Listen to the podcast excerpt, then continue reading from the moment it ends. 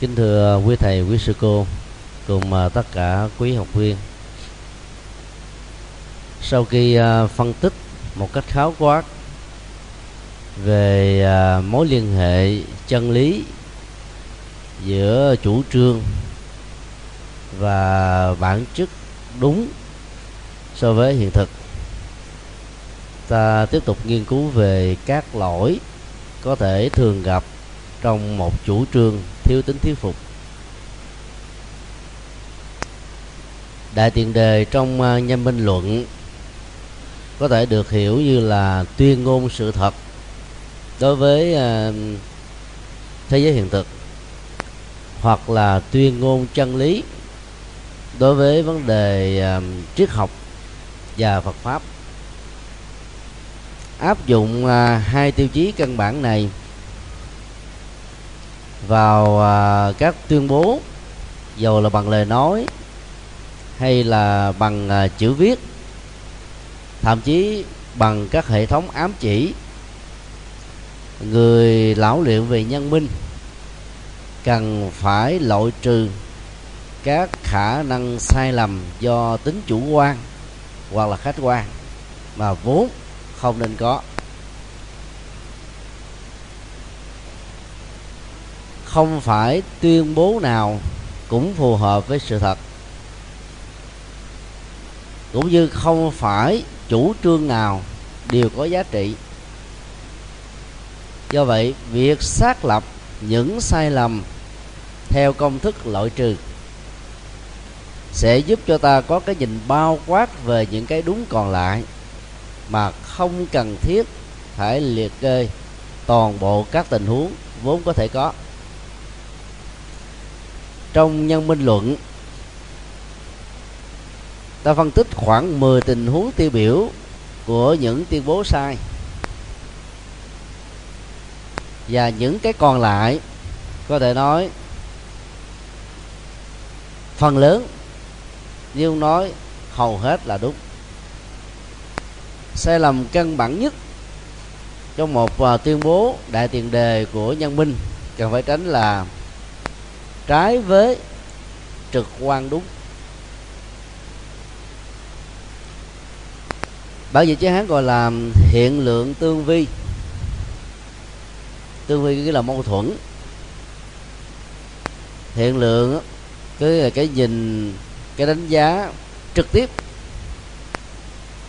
rộng hơn nữa thấy nghe người biết trực tiếp. Không phải bất cứ một nhận thức trực tiếp nào cũng đều đúng với thế giới hiện thực. Mặc dầu trong duy thức học Phật giáo, khái niệm hiện lượng thường chỉ cho nhận thức trực tiếp đúng, nhưng cũng có rất nhiều tình huống nó thuộc về sai. Và do vậy, trái với nhận thức trực tiếp đúng là một cách thức tự phủ định lập trường chân chính của mình. Thế giới hiện thực thì vô số các sự vật, hiện tượng, tình huống, sự kiện. Việc mô tả không dựa trên thế giới khách quan,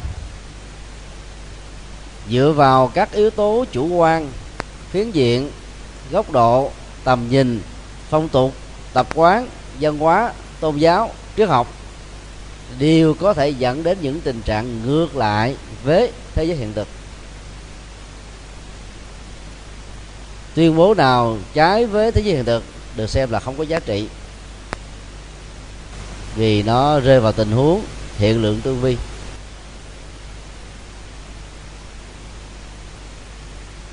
Có 3 phương diện chính dẫn đến tình trạng của một tuyên bố chủ trương sai với hiện thực.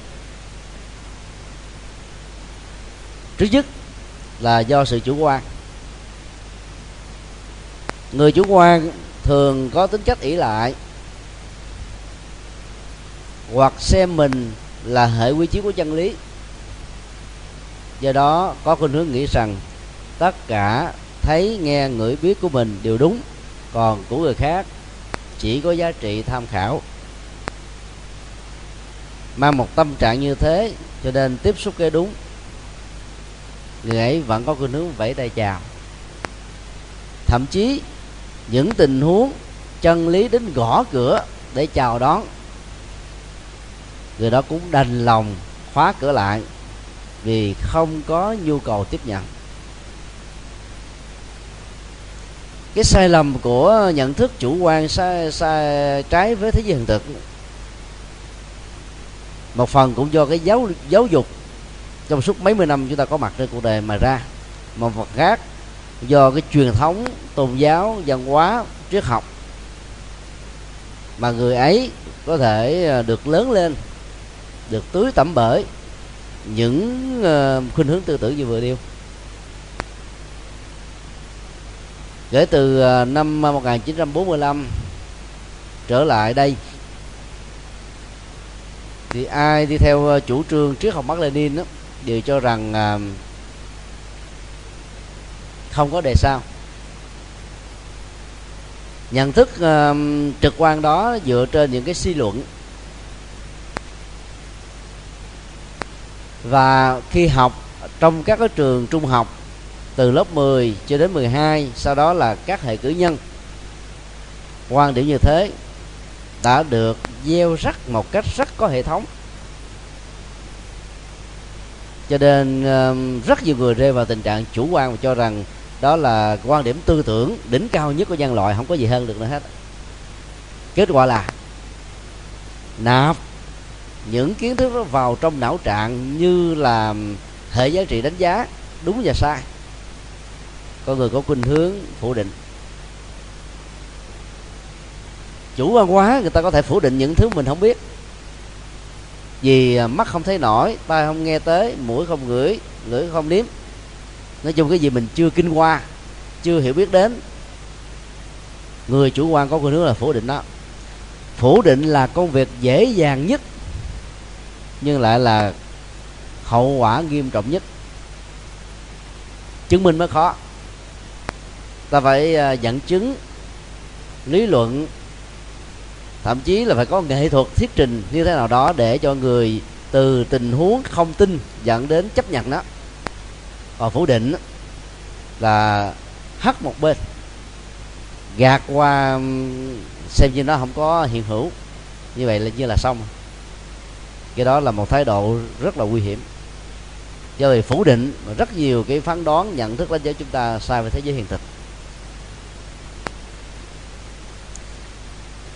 Tình huống thứ hai đó là do chúng ta thiếu điều kiện.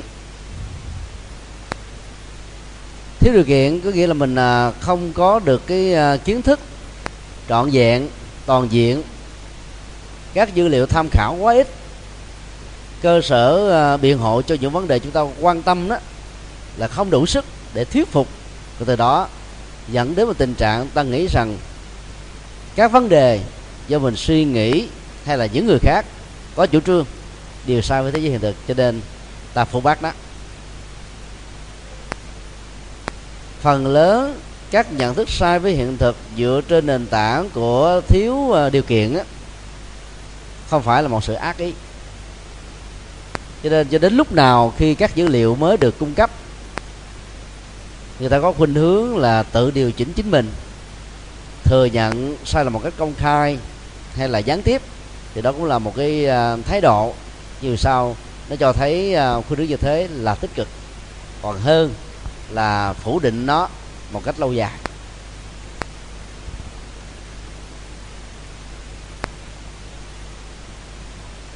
Trường hợp thứ ba, đó là cố tình phủ định vì thiếu thiện chí, vì không có thiện cảm, vì đứng trong một lập trường đối lập, cho nên tất cả mọi việc mà họ phải làm sao phủ bác để thừa nhận đồng lúc đó những gì mình chủ trương là đúng.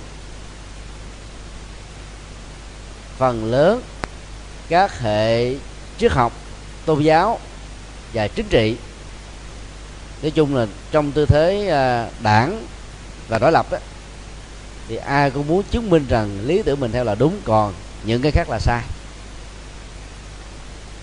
Trong khi đó thế giới hiện thực là khách quan,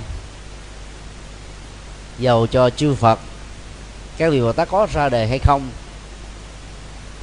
hàng tỷ tỷ năm về trước nó vẫn thế, hiện tiền nó vẫn như vậy, tương lai hàng tỷ năm về sau nó cũng không có gì thay đổi, vì chân lý là chân lý thôi.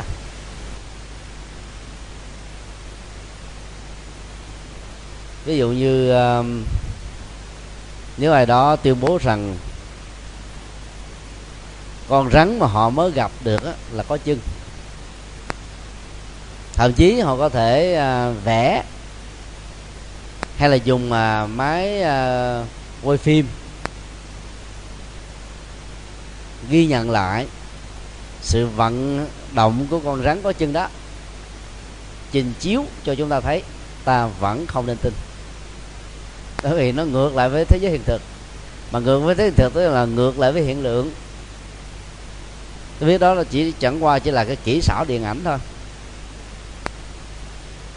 Cách đây khoảng một năm đó, ra các tiệm điện thoại di động họ sẽ bán một cái thước phim ngắn giật gân, là con rắn đầu người ấy.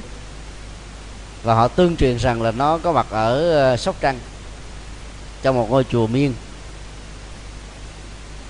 Và nếu quý vị chịu khó để ý kỹ một chút xíu, đó là người quay đó, cố tình tạo cái tay của mình cho nó giật lên được xuống, mà cho mình không có nhìn kỹ vào cái đầu mà họ cho rằng đó là đầu người của con rắn, và chỉ quay qua quay lại tới lui vậy thôi. Ở trong vi tính ta ghép cái gì cũng được hết trơn á.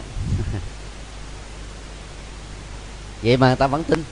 Giờ họ bán một cái vài giây phim của cái hình của rắn đầu người đó đến 15.000, và đã làm cho rất nhiều dịch vụ này giàu to bởi sự tò mò của rất nhiều người. Ngay điểm đó chúng tôi đã xuống Sóc Trăng và có mặt ngay ngôi chùa mà họ tuyên bố rằng đã chụp và quay con rắn này, thì các nhà sư nó đâu có gì đâu, lãnh đạo ban trị sự tỉnh Sóc Trăng nó cũng đâu có đâu.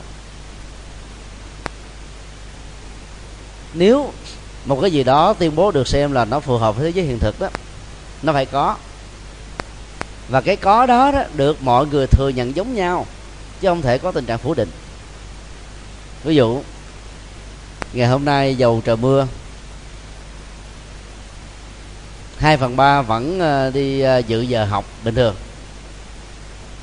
và đây là một hiện thực đang diễn ra.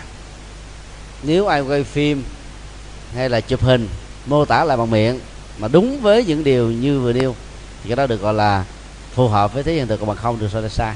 Cho nên bữa nay nghĩ hết trơn, nghĩ nhiều không có nghĩa là nghĩ hết trơn.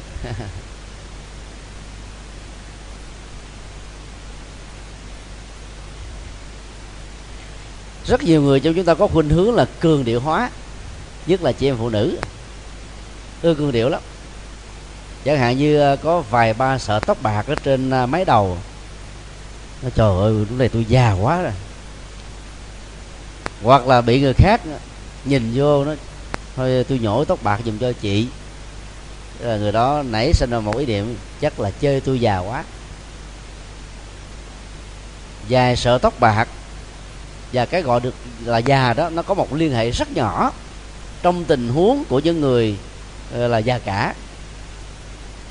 Rất nhiều thanh niên tuổi 20 đến 40 khỏe mạnh, đâu có bệnh tật gì đâu, mà tóc cũng bạc phơ hết, tại vì máu nó thiếu cái chất gì đó dẫn đến tình trạng tóc bạc đó. Và có người lo nghĩ nhiều quá, máu yếu nữa, dẫn đến tình trạng tóc bạc sớm hơn, mà cái đó nó đâu có liên hệ đến già gì đâu. Mà theo nhân tướng học đấy, ai từ tuổi 60 trở lên mà tóc bạc phơ đó, đó là tướng đại thọ. Người đó sẽ có khuynh hướng sống tối thiểu là 85 cho đến 90, là chuyện rất thường. Cho nên cương điệu hóa làm cho chúng ta phán đoán, đánh giá, phát biểu, tuyên ngôn hầu như là nó không phù hợp với những cái diễn ra trong thế giới hiện thực.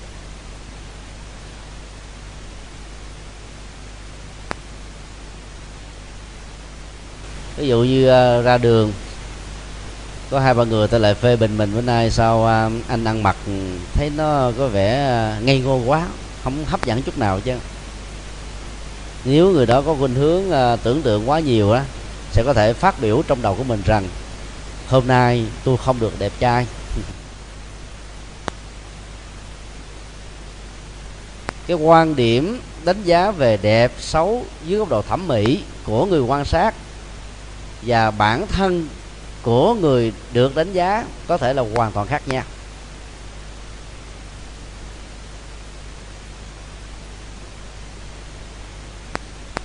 Và không nên đánh đồng chúng là một, vì việc đánh đồng là một sẽ làm chúng ta có cảm giác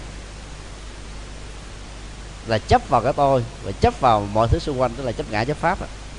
Kết quả là trở thành nạn nhân của mọi phán đoán. Cho nên sống thiếu bản lĩnh, và do vậy cứ chạy theo tất cả mọi đánh giá của cuộc đời thì khó mà được hạnh phúc bình an được lắm. Như vậy cái lỗi đầu tiên của chủ trương đó là làm sao mọi phán đoán khi ta phát biểu cái gì đó giống như là đinh đóng cột. Người đối lập khác quan điểm về chủ trương, dầu có ghét mình cỡ nào đi nữa cũng không thể nào phủ định những gì chúng ta nói. Để tập thói quen tạo ra cái cách tới phát biểu như vừa nêu. Tính giá trị của những phát ngôn như vậy rất là cao. Cái gì ta chưa biết, chưa nắm vững thì không nói, nhưng một khi đã nói rồi đó thì không ai có thể bẻ được hết đó. Đó là lợi điểm của người có uy tín.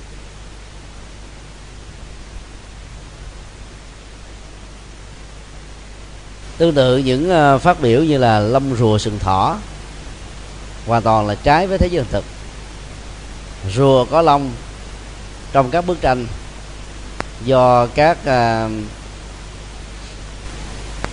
nghệ sĩ vẽ tưởng tượng đó, chứ nó không có trong thế giới hiện thực. Sừng thỏ cũng thế. Hoặc là ai nói rằng bánh đúc có xương hay là 6 châu 5 biển trên hành tinh của chúng ta như là một hệ quy chiếu, thì biết rất rõ rằng những phát biểu như thế là không có cơ sở hiện thực. Nói một cách khác là chân lý theo Phật giáo vẫn phải phù hợp với thế giới khách quan. Cái gì mà không dựa vào thế giới khách quan thì mọi mô tả về nó được xem là một sai lầm trên căn bản.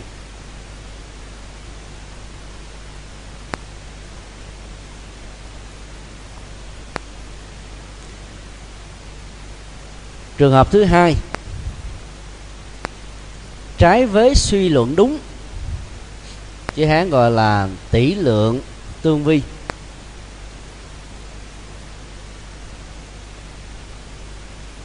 Lượng là đánh giá, tỷ là so sánh. Mọi nhận xét đánh giá trên nền tảng của so sánh một sự vật đang có mặt ở trong hiện thực với một cái không có ở trước mắt, được gọi là nhận xét hay là kiến văn giác tri so sánh hay là suy luận. Do đó khả năng chân lý của suy luận rất thấp, là bởi vì ta không trực tiếp thấy nghe ngửi biết về nó, mà chỉ mô tả trên nền tảng so sánh tương tự.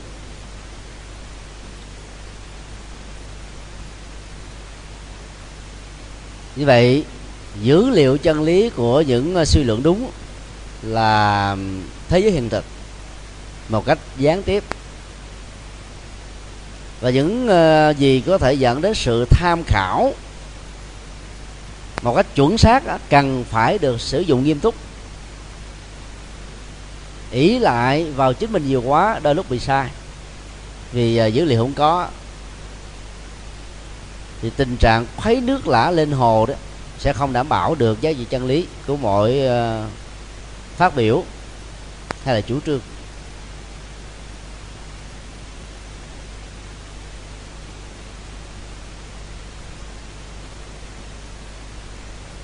thành các ngư hãng sau những trận chiến hiển hách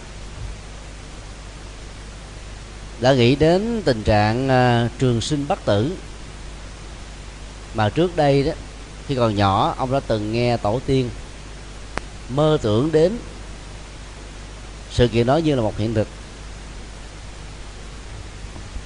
Trường sinh bất tử chưa ai từng trải qua, và do vậy phủ định nó có thể được chấp nhận nhưng cũng có thể bị phủ định.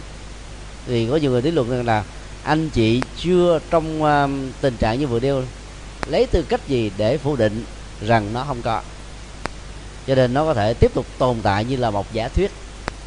Chẳng hạn như lão giáo chủ trương tu tiên qua hai khuynh hướng, đó là phục dược và luyện đan.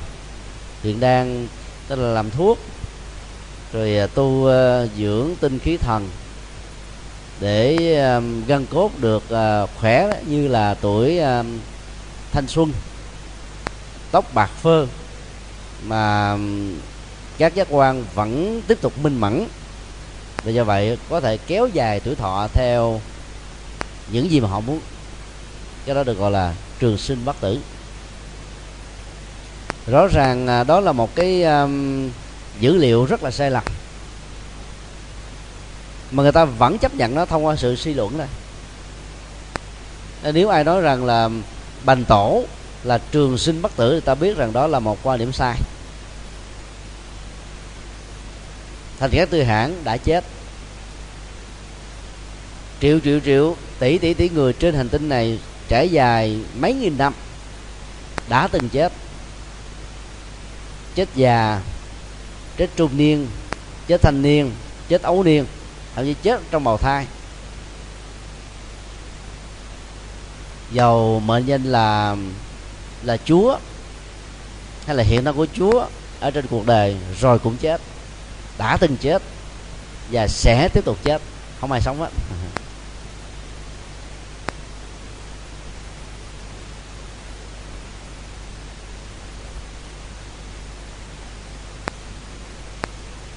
Sử dụng những cái chiêu thuật đánh đồng giữa hình thức và nội dung sẽ thành là một trong những phương pháp rất nguy hiểm mà phần lớn các tín đồ không có phương tiện nghiên cứu đến đây đến chốn đó dễ dàng bị ngộ nhận. Hai cái khác nhau là một.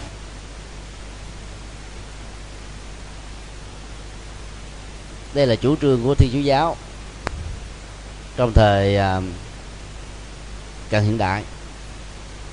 Ví dụ các ngôi nhà thờ mới khi được xây dựng thì Vatican quy định là phải lấy dữ liệu văn hóa và kiến trúc bản địa làm nền tảng.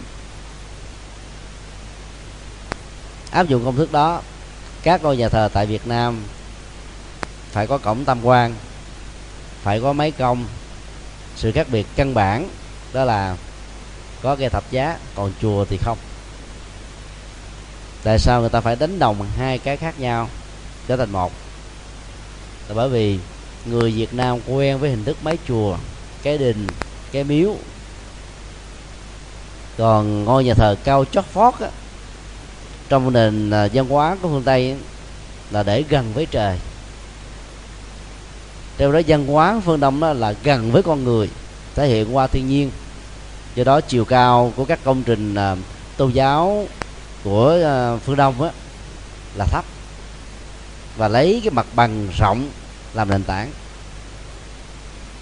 Bây giờ nếu mà không vượt qua cái sự khác biệt căn bản đó đó, thì người ta vẫn tiếp tục có cảm giác rằng ngôi nhà thờ là một dữ liệu văn hóa tôn giáo ngoại lai. Mà nếu truy về lịch sử đó thì đó là tôn giáo bán nước, bởi vì gắn liền với dấu giày xâm lược của thực dân. Chỗ nào trên hành tinh này Thiên Chúa giáo truyền đến cũng đều đi bằng con đường xâm lược cả. Các vị cha cố đều là các gián điệp, thể hiện tri thức của mình hoặc là những vai trò trong xã hội, đặc biệt là cải cách kinh tế của các quốc gia, là để tạo cái chỗ đứng Và sau đó đó, để mọi người không dòm ngó đến mình, thì hoạt động chính trị gắn liền với tôn giáo và truyền đạo đó mới được thực hiện một cách nghiêm túc nhất.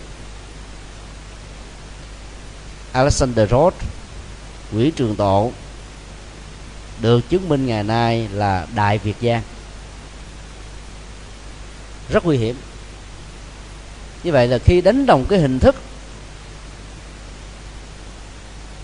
của ngôi nhà thờ giống như là ngôi chùa đó, thì tín đồ và những người không có đạo đến ngôi nhà thờ sẽ không có cảm giác rằng là xa lạ nữa. Cái nỗi ám ảnh quá khứ sẽ được vượt qua. Và vào bên trong sinh hoạt đó thì nhà thờ hấp dẫn hơn nhà chùa. Nhà sư thì không uống rượu, không ăn thịt. Còn linh mục thì ăn mặn, uống bia, được phép nhảy đầm, ăn vặn như là người đời đó. Vẻ gần gũi hơn, hấp dẫn hơn, thoải mái hơn. Giới trẻ thích những cái như thế. Do đó nếu ta dựa vào kiến trúc như là một phần hình thức tương đồng, hay là những câu phát biểu đạo nào cũng dạy người ta lấn át lầm lầm, mà cho rằng là giá trị chân lý của đạo Thiên Chúa và đạo Phật là giống nhau đó, thì sai lầm to. Nói như thế không có nghĩa là chúng ta phân biệt đối xử về tôn giáo, khen đạo Phật là hay hơn, siêu việt hơn các tôn giáo khác. Vấn đề ở chỗ nếu các tôn giáo là giống nhau thì chắc chắn rằng trên hành tinh này không có tôn giáo thứ hai, mà chỉ có một tôn giáo duy nhất thôi. Vì khác nhau cho nên nó mới tiếp tục tồn tại.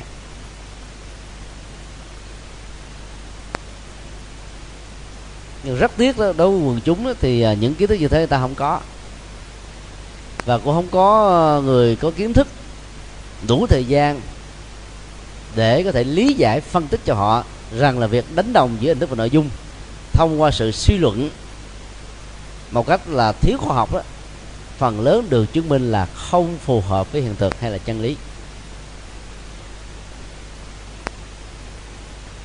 Cũng bằng phương pháp này, nhóm Tự Lực Văn Đoàn có gốc rễ Thiên Chúa giáo trước năm 75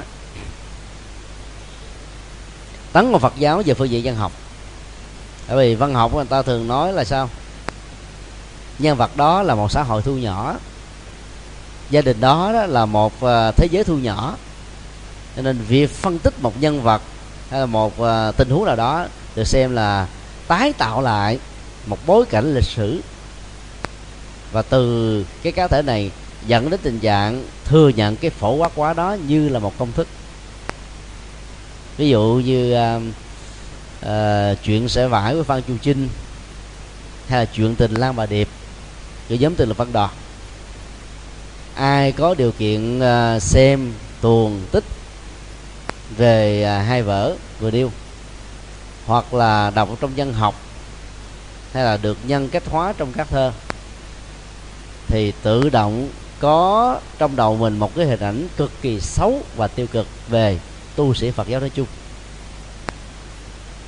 Trong khi đó tu sĩ Phật giáo đi ngược lại với cái hệ lụy mà hai câu chuyện này đưa ra.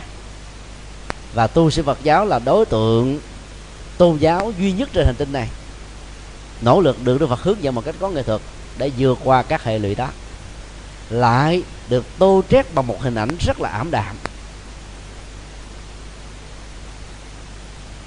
Cho nên những tuyên bố dựa trên nền tảng suy luận sai như vậy mà được xem là chân lý đúng đó, rất là tinh vi.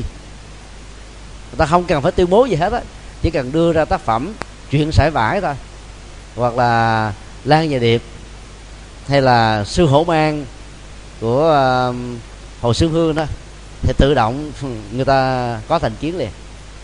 Và khi đã có thành kiến rồi đó, mọi suy luận đều sai.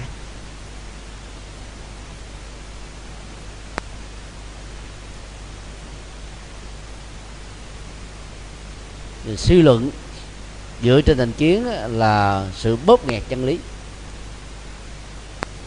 tức là sát thủ rất nguy hiểm của chân lý. Do đó tu theo Phật giáo, sử dụng suy luận nên hạn chế ở một mức độ tối đa. Phần lớn người tu học Phật được khích lệ sử dụng hiện lượng, tức là nhận thức trực quan, nhận thức trực tiếp. Trong những tình huống mà sự nhận thức trực tiếp không thể nào thiết lập được thì việc suy luận phải dựa trên các dữ liệu và cơ sở hẳn hoi. Chỉ bằng với cái thức như thế thì ta mới loại trừ được những cái nhận xét sai lầm. Ai tưởng tượng nhiều thì người đó rất hiếm khi nào có được nhận thức đúng trên cơ sở của sự suy luận. Ví dụ như về đêm ở vùng làng quê, tối không có đèn, tối ồn khắp mọi nơi, thì đi trên các cánh đồng mon men về nhà đó, một cơn gió thổi qua hiu hiu thôi. Nếu ở bên dọc theo đường có các cây tre ọt ẹt thì người đó nghĩ rằng là ma đang theo đuổi mình. Đó là suy luận ấy. Tưởng tượng là sự suy luận nguy hiểm nhất. Còn việc mà vấp sợi dây, té ngã và tưởng là con rắn là chỉ có những người hơi bị man man mới nghĩ thế thôi. Tại vì con rắn nó mềm, cái rễ cây, rễ sợi dây là cứng, khó có thể mà đánh đồng làm hai được lắm. Cũng có người bởi vì cái chức năng bộ não hơi bị trục trặc rồi. Còn tưởng tượng là những cái mà nó dễ bị đánh đồng, cái không có mà mình hình dung ra thành có, cái có mình nghĩ là không. Trong thời gian 7 năm vừa qua, chúng tôi hầu như là tháng nào cũng phải tiếp xúc với những người bị những cái chứng bệnh tưởng tượng. Họ đồn với nhau. Giờ ai mà có nghĩ rằng mình bị bệnh cõi âm á, ưa tìm đến chùa Giác Ngộ. Vì sau khi nghe mấy cái bài nói về ngoại cảm, cái đó nghĩ chắc ông Nhật Từ này giỏi về cái này lắm, cho nên tới mà nhờ mà tư vấn. Thì có ông cô có nói là thầy ơi, tôi có 2 dòng nam đi theo, cho nên đó là muốn làm đám cưới lần nào cũng thất bại hết trơn. Thầy chỉ cái cách làm sao để mà diệt 2 dòng nam này mà không có bị nhân quả nghiệp báo. Cho tôi hỏi, dựa vào cơ sở gì mà cô cho rằng là có 2 dòng nam theo cô? Cô trả lời một cách ngon sơ, ngọt canh: tại vì ông thầy Pháp nói thế. Chứ tôi hỏi là ông thầy Pháp dựa vào cái gì để phát biểu như thế? Tôi nói, không biết nữa.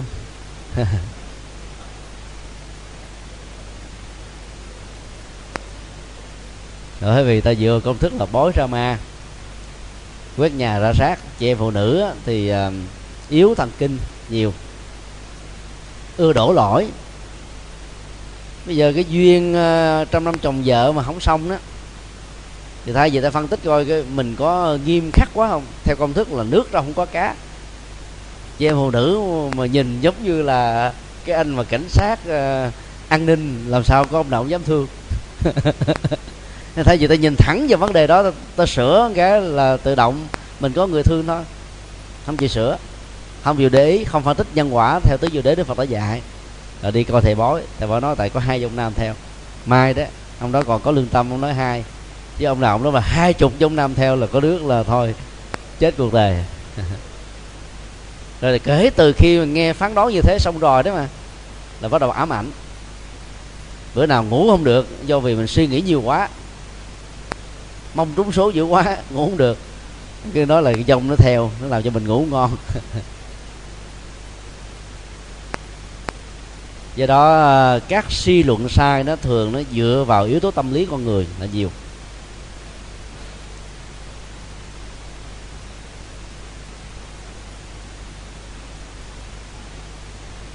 Để tránh tình trạng này đó, cách tốt nhất là ta chậm phát biểu, trì hoãn cái thái độ đánh giá, là đã đỡ được rất nhiều tình trạng thương tổn quan hệ tình thân. Có nhiều chuyện mình vội vàng quá phát biểu đại, sau này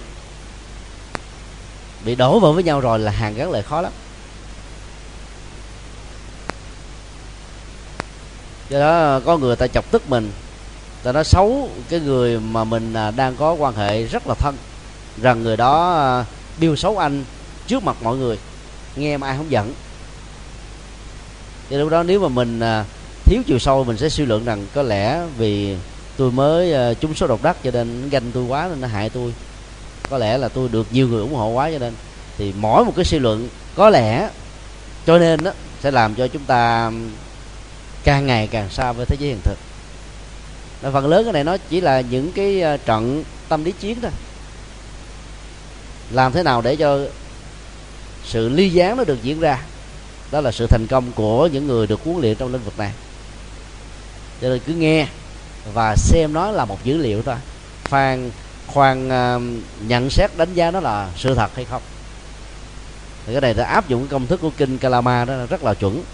Đừng gọi tin bất cứ một điều gì chỉ vì điều đó được người ta truyền tụng. Truyền tụng chẳng qua cũng là một sự suy luận đó. Cái này Đức Phật không dạy chúng ta là phủ định nó. Đừng vội tin, không có nghĩa là không tin, nhưng tin có cơ sở, có dữ liệu. Nếu dữ liệu chưa đủ sức để thiết lập ra một cái nhận thức rằng đây là đúng, thì ta tạm chấp nhận nó như là một dữ liệu thôi, chưa khai thác đến. Còn nghe mà tin liền, nó là một sự suy luận. Thế vì mình đâu thấy đâu, chỉ nghe người khác báo cáo thôi. Suy luận như thế rất nguy hiểm.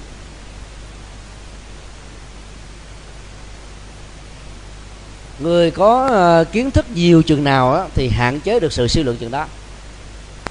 Nghe người khác nói mình biết cái này nó nằm ở chỗ nào rồi, không cần phải suy.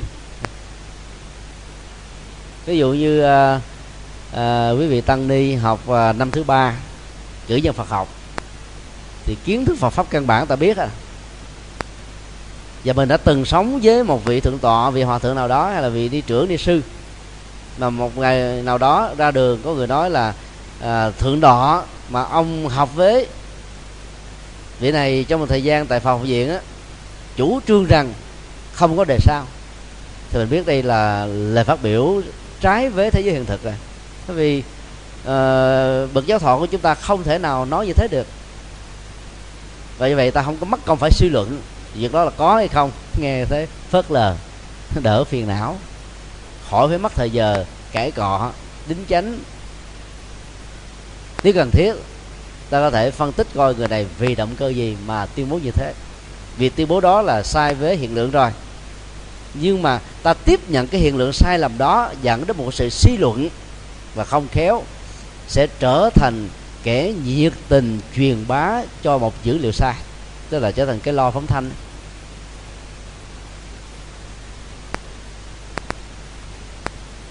Muốn lừa chị phụ nữ có một cái mẹo suy luận dễ lắm. Đây, không làm nói lớn hả, kê lỗ tai vô. Đây là chuyện rất là bí mật, nói cho bà nghe, bà đừng có kể cho ai hết nha. Kể là mốt bà chịu trách nhiệm, tôi không chịu. Tôi thấy mình trở nên là quan trọng. Do vì mình là quan trọng cho nên người ta phải nói một cách thầm kín và yêu cầu mình giữ bí mật. Những cái yêu cầu giữ bí mật thì nó đã được bật mí rồi. Và suy nghe như thế xong là chị phụ nữ đó sẽ đi truyền liền. Đó là một cái đòn tâm lý thôi, suy luận đó.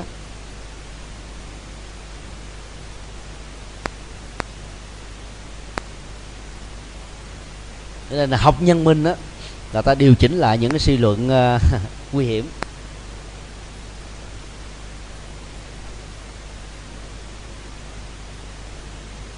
Quý vị nhớ trong Tam Quốc Chí không?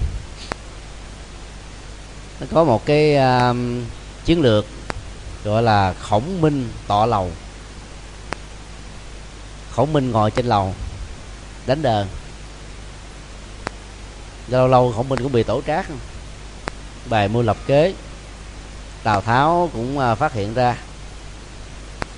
Lực lượng của ba anh em Lưu Bị, Quan Văn Trường và Trương Phi đó được cử đi một chỗ khác để mà dẹp loạn. Từ lúc đó lực lượng Tào Tháo tiến đến. Ở trong thành đó, chỉ còn lại có Khổng Minh và vài ba binh sĩ quèn thôi.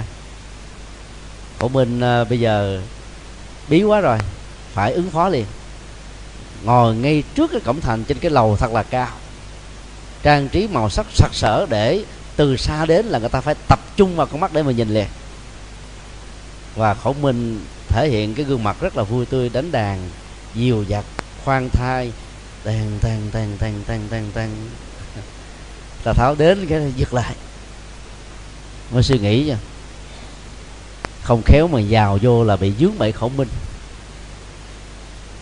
Lực lượng trong thành phải hùng hậu lắm. Ông ta mới là nhởn nhơ như là chẳng có chuyện xảy ra.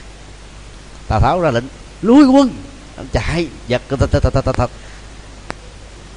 Vừa chạy được một quãng, anh suy nghĩ lại, nếu mà trong thành đông á thì Khổng Minh phải là cho lính ra đánh mình rồi, tại sao mà chỉ có một mình anh ta, không có ai hết trơn á. Quay trở lại, tiến tới. Tới là Khổng Minh là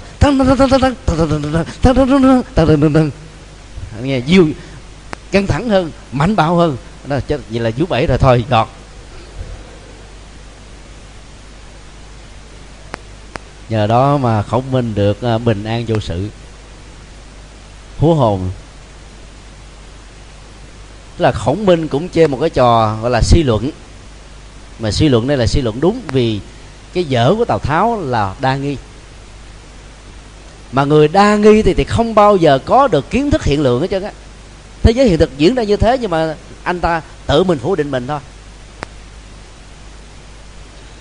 Và người đa nghi là người sống với suy luận rất là nhiều, cho nên phải dửng dưng tỉnh bơ và lấy cái uy tín của mình, đó là người biết rõ được chuyện sẽ xảy ra, chuyện quá khứ hiện tại, làm cho Tào Tháo phải sợ khiếp quy mà bỏ trốn.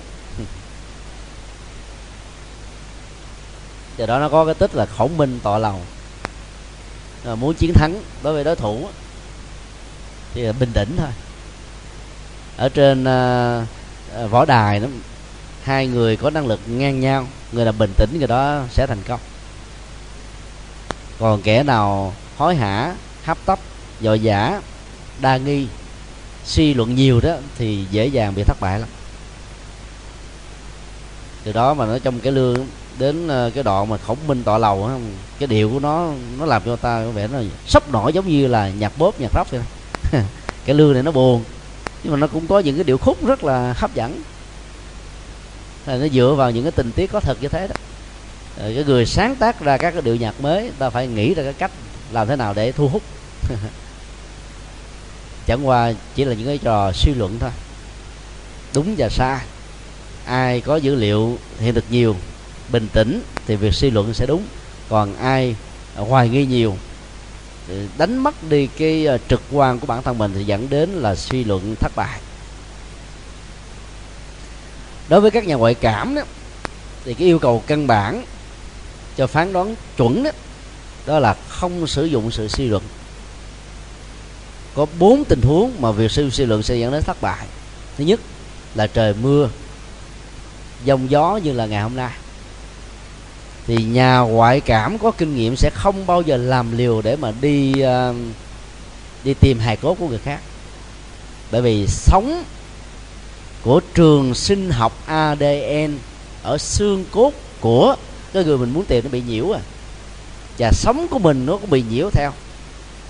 Người phát sóng bị nhiễu, sống cần được tiếp nhận cũng bị nhiễu, làm sao nhận ra được đâu là trường hợp đúng. Cho nên suy luận sẽ dẫn đến càng sai. Thứ hai là ngày nào mà sấm sét nhiều quá thì các trường sinh học ADN của các vật thể nó bị nhiễu loạn hết. Thì áp dụng thấu thính và thấu thị trong tình huống này cũng bị trật. Trường hợp thứ ba, ngày hôm trước mình bị bệnh, sức khỏe không được đảm bảo, hơi mệt mỏi trong cơ thể, thì đừng có làm liều mà cố gắng tìm.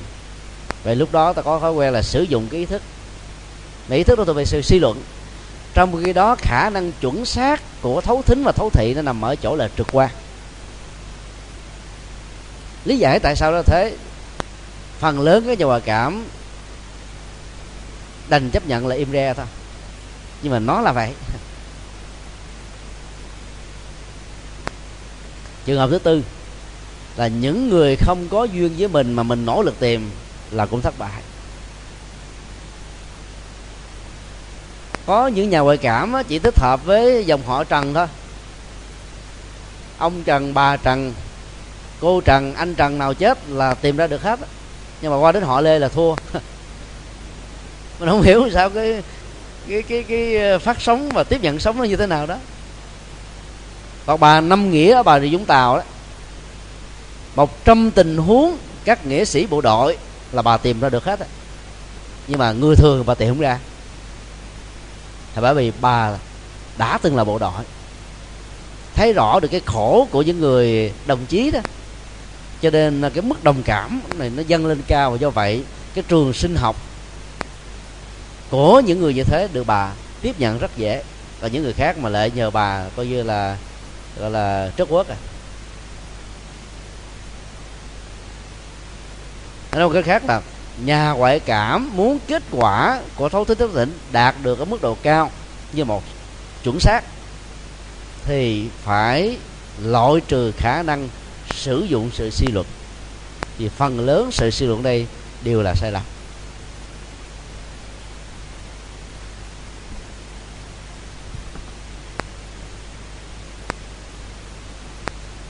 Xem phim á, bộ phim được gọi là hay đó, đạo diễn giỏi phải có khả năng đánh lừa độc giả và khán thính giả nói chung.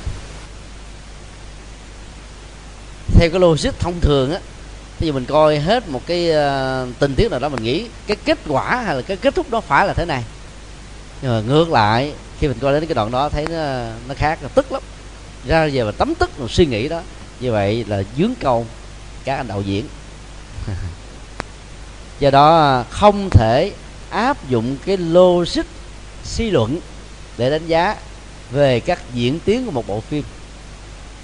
Tại vì ta được học mà, ta vài những cái mẹo phải làm cho người xem tức thì người xem mới cảm thấy hấp dẫn.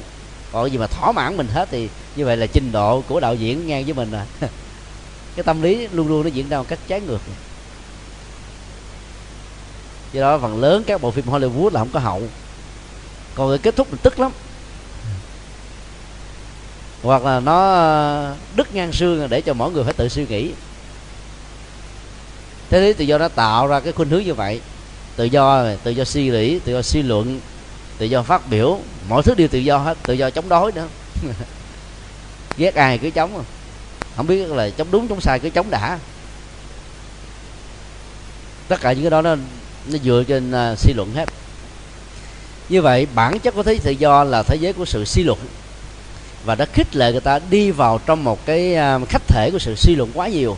Cái tôi nó bồng bềnh như một con diều, và do đó những người như thế rất dễ dàng bị thương tổn khi mà cái cơ hội suy luận và cái bối cảnh của sự suy luận trong thực tại tự do không có mặt, thì nỗi khổ niềm đau dâng trào mức độ lớn nhất.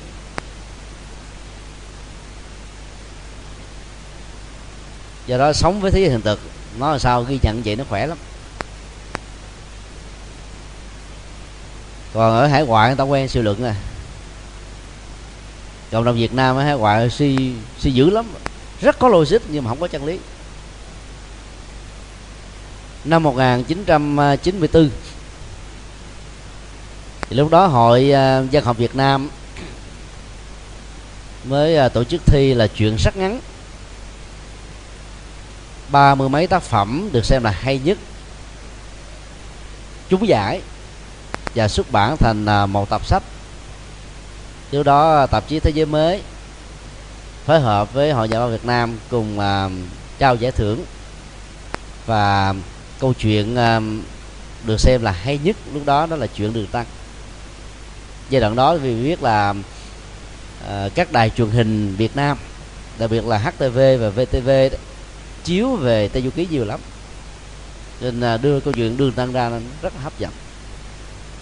Rồi thứ hai đó, cái hay của Ngô Thừa Ân ở chỗ là tạo ra những cái tình huống mà mỗi người xem hay là đọc đó, sẽ có một sự suy luận khác nhau, mượn cái chuyện A để nói chuyện B, để khi người ta ghét mình ta không có chỗ để chụp mũ mình được, quy kết được. Ví dụ như ông dựng lên cái câu chuyện ngài A Nan và Ca Diếp là chủ mưu hối lộ, khi lên đến chùa Linh Sơn rồi hối lộ mà không chịu hối lộ, cho nên là chỉ cho cái kinh không có chữ, rồi về gần tới nơi rồi nó mới phát hiện ra chứ quay trở lại để mà tiếp tục thỉnh. Nếu nói là cái việc hối lộ nó nằm ở trong triều đình, chính phủ, qua tổ chức lớn là hối lộ hơn ai hết. Nhưng bây giờ mà nói cái mấy ông quan thời điểm đó mà hối lộ là có nước ở tù hay là tru di tam tộc. Còn nói ông Phật hối lộ thì không ai đụng tới mình hết á, tại vì Phật từ bi. Nghĩa là Phật giáo như một đối tượng người ta đem ra ta là nhiễu báng, chỉ trích không sao. Đó thì ông Trương Quốc Dũng, con rể của cụ Tổng Bí thư Đảng ngay thời điểm đó, đoạt giải nhất qua tác phẩm là Chuyện Đường Tăng. Thì trong đó nó có cái đoạn mô tả mà ban giám khảo cho rằng là hay nhất, mà ý như thế này lâu quá cho tôi không nhớ nguyên văn, là trên cái đường đi qua bên bờ bên kia đó, 4 thầy trò Đường Tăng đang ngồi. Đường Tăng nhìn xuống con sông, mặt đờ đẫn đăm chiêu vô hồn. Và Tôn Ngộ Không mới nói rằng là con từ dưới đất sanh ra, không cha không mẹ, phấn đấu mấy trăm năm để thoát ra khỏi cái núi Ngũ Hành và thoát được khỏi cái vùng kiềm tỏ của Kim Cô để mong được làm người. Còn thầy đang khi làm người lại muốn trở thành một cái gì đó không có thật. Mà đọc vô cái đó thì giống như là phê phán cái triết lý Phật giáo là hư vô đấy. Chứ Niết Bàn giải thoát là không có thật, không có gì hết. Và nó đụng đến rất là nhiều về những gì mà nó thuộc về lịch sử. Ngài Trần Huyền Trang là một nhân vật trí tuệ số 1, chứ đâu phải là ngu dốt như là Ngô Tự An đã dựng lên đâu. Ngài Huyền Trang trong Tây Du Ký là gì? Chỉ có đẹp trai, rồi ngố ngố, không biết gì hết trơn, còn thua khỉ đó mà. Kiến thức của Ngài Trần Huyền Trang còn thua con khỉ. Cho vậy đó, Ngài là số 1 về trí tuệ. Bậc tổ sư của Duy Thức học mà làm sao ngố được. Tức là họ dựng lên một cái câu chuyện mà nó ngược hoàn toàn với nhân vật thật, vì cái độ an toàn nó có. Đụng đến Phật giáo không ai xử hết. Còn đụng đến Hồi giáo là có chuyện đấy. Lúc đó thì chúng tôi vận động nguyên lớp nghỉ đi biểu tình. Cái giờ học ngày hôm đó là của Hòa thượng Thích Thiện Nhân. Tôi đưa lên thuyết phục Hòa thượng cho tụi con nghỉ. Hòa thượng không cho, tụi con cũng nghỉ thôi.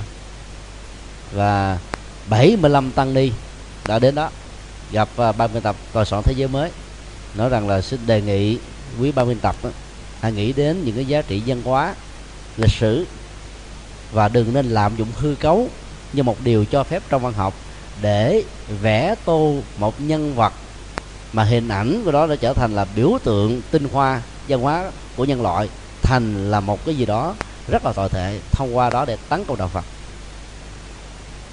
Thì ban biên tập hứa sẽ xin lỗi công khai trên báo, nhưng mà họ nói rằng là họ không có dụng ý, tác giả cũng không có dụng ý, ban giám khảo cũng không có dụng ý. Nhưng mà dưới cặp mắt của quần chúng, nó là một sự tấn công Phật giáo rồi. Thì lúc đó quý vị là họ báo công an chìm tới để quay phim chụp ảnh hết, để chỉ cần mình có một cái manh động gì cái là nó bắt mình liền. Sau đó đó là công an thành phố Hồ Chí Minh đó là mời chúng tôi lên trên công an thành phố đến cả 7 ngày liên tục, và thậm chí dùng súng để mà hăm dọa đấy. Cầm súng bỏ lên trên bàn để cho mình sợ mà. Lúc đó chúng tôi mới viết rất nhiều bài vận động tăng ni cùng viết. Báo Giác Ngộ chỉ đăng được một vài đoạn đó, không dám đăng những cái bài bốc lửa.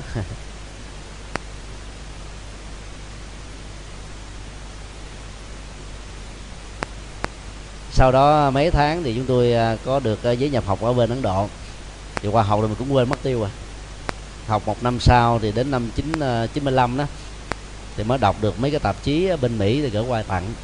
Thì trong đó đó có những cái nhà văn nổi tiếng của hải ngoại đó, nó phân tích như thế này: Thích Nhật Từ là ai mà dám vận động 75 người đi biểu tình một cái chế độ cộng sản ra về bình an vô sự? Như vậy đây là cộng sản dựng lên đó, để cho thấy rằng là trong nước Việt Nam là có tự do tín ngưỡng, tự do ngôn luận, tự do dân học, tự do phát biểu. Rồi họ mới truy ra 75 tăng ni này xuất thân từ đâu? Trường Cao cấp Phật học Việt Nam, chỗ của sư quốc danh Thích Minh Châu làm viện trưởng. Ở nước ngoài ta nói qua thử là quốc danh. Như vậy toàn bộ các sư quốc danh này, tăng ni trẻ quốc danh này đã được chủ nghĩa cộng sản nhoi sọ để làm công cụ, cho nên là họ tấn công chửi thấy mòn, mà trong nước là suýt nữa là bắt bỏ tù rồi. Ở nước ngoài nói mình là cộng sản, ở trong nước nói mình là nổi loạn chống cộng sản. Và chúng tôi lý luận rằng là chúng tôi không chống cộng sản, chúng tôi chỉ chống những người nào lợi dụng cộng sản để chống phá đạo Phật, làm cho cái mối gọi là đồng hành với dân tộc giữa Phật giáo và dân tộc Việt Nam nhiều nghìn năm bị hiểu sai. Cho nên mấy anh phải thưởng tôi, tôi dám nói những chuyện như thế. Đó là suy luận thôi, tất cả đều là suy luận hết. Ở trong nước thì ta có nói là ông này là không biết ai giật dây đây mới dám làm cái chuyện bạo dạng. Ở hải ngoại ta nói là phải có bảo kê mới dám làm chuyện như thế. Đây là những suy luận sai hết.